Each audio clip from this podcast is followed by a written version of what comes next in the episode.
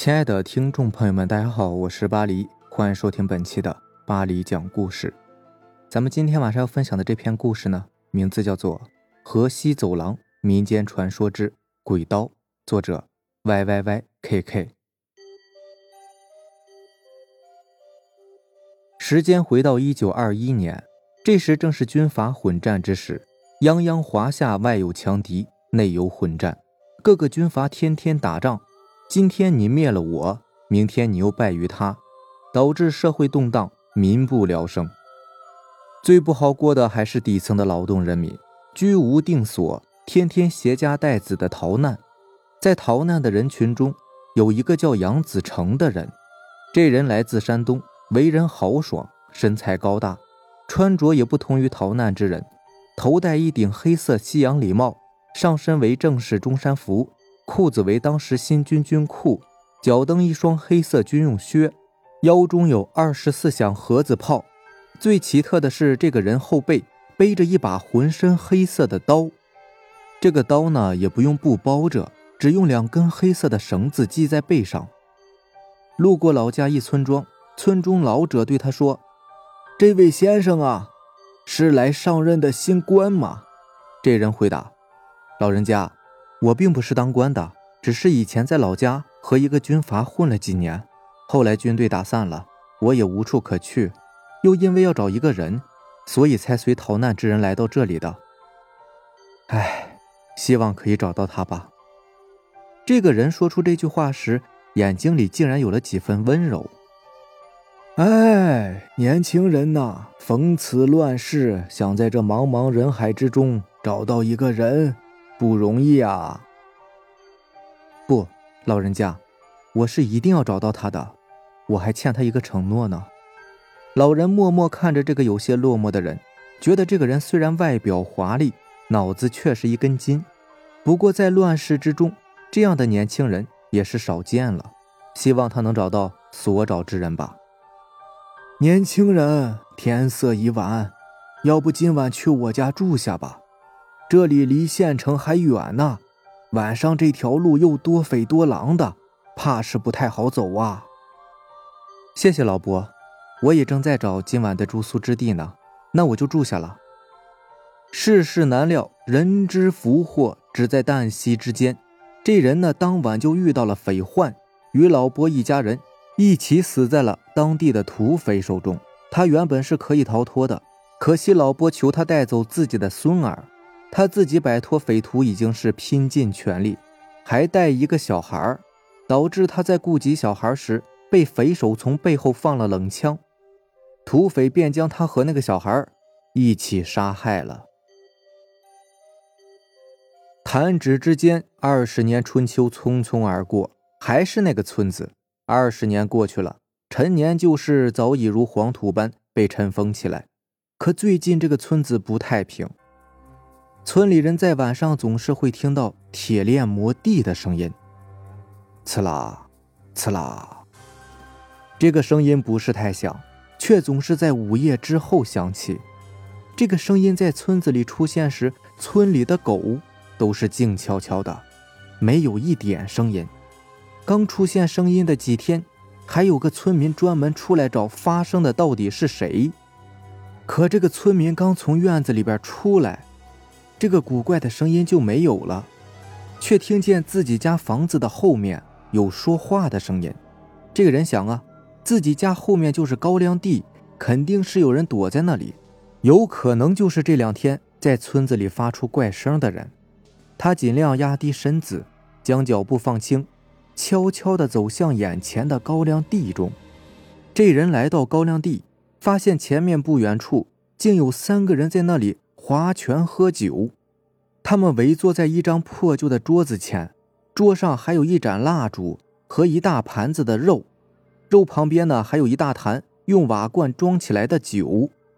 这个人虽然心里面很奇怪，但是发现不是贼后也没有想太多，因为在他们这里夏天在外面乘凉是比较常见的，但自从村里面有怪声之后，就没有人会在晚上出来了。他们三个为什么会在这儿呢？想到这里，这个人心中一惊：这三个人到底是谁呀？心里顿时升起来一种恐慌。他没有惊动那三个人，悄悄地顺着原来的方向退了回去。当他转过身往家走时，总觉得后面有什么东西在盯着自己。离家不过几十步路，对现在的他来说，却像是有千万米之远。好不容易走到家里，关上门，发现自己的手都已经被自己握得发青，擦了把脸上的冷汗，心里发誓自己晚上是再也不出去了。这个人当天晚上就梦见自己在和那三个人喝酒，自己还吃了很多桌上红色的肉。第二天早上，他因为喘不过气被憋醒了，醒来之后发现自己的口中、鼻子中竟然塞满了红色的泥巴，自己原来是被这泥巴给塞住了嘴和鼻子，才导致自己呼吸困难的。这人又回想起昨天晚上看见的和梦中经历的。浑身如炸毛一般，鸡皮疙瘩顺着自己的后背迅速蔓延全身，顿时冷汗湿透了自己的后背。原来这个村子大部分人呢还是比较迷信的，现在出了这种奇怪的事儿，这事就像是导火索一样，恐慌迅速在村子里蔓延开来。又是一个夜晚，在村中祠堂里，十几个成年人站在一起。听着他们对面老者的议论，对面几个老者说：“我们村中出了这种怪事儿，都是因为我们将老庙拆掉才发生的，这是对神的不敬啊！我们要发动全村人盖一座庙宇，也许就不会发生这样的事了。”这时，一位年轻人说道：“这个世界哪里有神呐？我觉得是有人故意这么做的，说不定就是邻村的人。”很明显，这些村子里的年轻人不认同这些老人的观点。他们决定今天晚上一起把捣乱的人抓住，顺便让他吃点苦头，教训捣乱者一顿。这些年轻人都觉得村里现在流传的事情是假的，什么晚上见到有人喝酒啊，早上被泥巴憋醒，这么离奇，有可能吗？哄三岁小孩啊！几位坐着的老者看这些年轻人不听他们的话，只能叹着气说。哎，小心点吧！希望你们都平安无事啊！话没说完，外面就传来阵阵惨叫声。祠堂里的人听到外面的惨叫声时，已经太迟了。十三个年轻力壮的人已经倒下了一半，所剩的几人也都被吓得脸色发白，口中还呢喃着众人听不懂的话。又过三十载，时间来到一九五六年，在一片荒野里，一大一小两个牧羊人赶着羊儿从一个荒村里走过。小牧羊人看了看不远处半塌的土坯房，对大牧羊人说：“这里是多久没人了呀？”大牧羊人看着这个破败的村庄，叹了口气：“哎，这里的人呢，在三十年前就已经全部搬下山了。”现在这里已经没有人住了，听搬下来的人说呀，这里不干净，山神爷都已经不管喽。哎，多好的地呀，不种粮食又荒废了。哦，对了，晚上可千万不能来这里啊。小牧羊人望向远方，远处的路已经被荒草覆盖，有些地方还依稀可见以前房屋的地基，心中也没有对这个地方的恐惧。小牧羊人一边找着眼前依稀可见的小路，一边跟着羊儿向前走。荒草之中，一个还算是完整的小庙宇引起了他的注意。他来到庙宇前，见里面供着的是一把黑色的刀。小孩顽皮啊，便将刀偷偷拿走了。赶着羊儿下山的路途中，小牧羊人总听见耳旁有人絮絮叨叨的说话。时至正午。小牧羊人望向四周，小草因为烈日的暴晒，无精打采的耷拉着。远处的山也没有一点活泼生机的样子，四周都是静悄悄的，没有一点声音。杨二也像是被这气氛渲染，没有了平时的活泼样子，全都是懒洋洋的，无声无息。这种寂静的、没有一点声音的氛围，让怀抱黑刀的小牧羊人。心中升起了一种别样的恐惧。明明是白天，但他总觉得自己好像处在一个无声的世界里。更让他不安的是，总觉得这个寂静的山野里有人在打量着自己，自己的一切好像都在他的监视之下。在离这个小牧羊人五六十米的地方，那个大牧羊人呢，像往常一样用鞭子驱赶着落在最后的羊儿。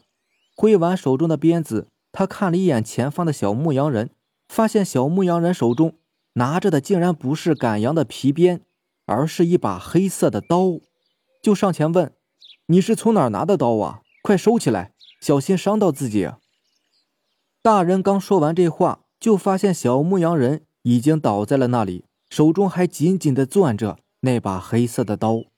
大人连忙跑过去，小牧羊人已经是双眼向上翻了，脚蹬了几下地，就没气了。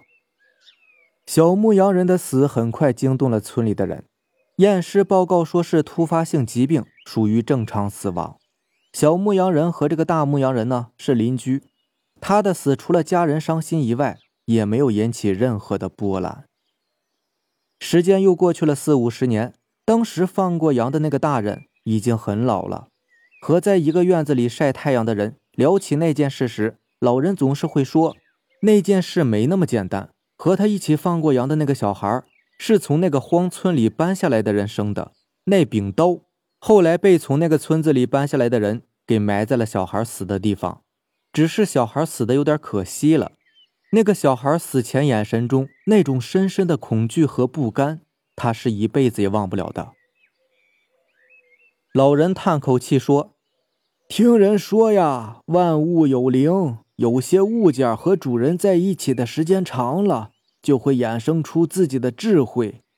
这些物件诞生的智慧，都跟主人的性格有关。如若为一大善人所持之物，定会造福一方的。”为人供养，那柄黑色的刀本就是不凡之物。起先来到这里时，是被一个外省人带来的。这个人虽是正直之人，但他来到这里是为了寻人的，人没有找到，自己却死在了强盗手上。而当晚的那些强盗呢？除了几个是邻村的人，剩下的全是本村人呐。当时他们看见这个外省人衣着豪华，就对他起了歹心，让那人客死他乡啊！哎，以前听人说那个村子里住不了人，所有人都搬离了那里。现在看来呀，是他们的祖先自己造的孽呀！万物皆有灵气，成灵之后对人有害的。人们往往称其为魑魅魍魉、妖物怪凶，这黑刀也许就是其中之一了。我向老人问埋刀之地，老人是笑而不语，又对我说：“你为什么总爱和我们这些老头子天天待在一起啊？年轻人嘛，要有年轻人的样子，不要再打听这些了。这些物件啊，就让他们随着我们。”一起埋进黄土吧。老人虽是这样说，但我最后还是问出了荒村大体的方位。但是埋刀的地方，他从来没有向我说过。这位村中的老者去年也去世了。这个故事呀，有一半是为了怀念他所写的。好了，以上就是咱们今天晚上要分享的故事了。如果喜欢咱们的节目呢，就点个订阅吧。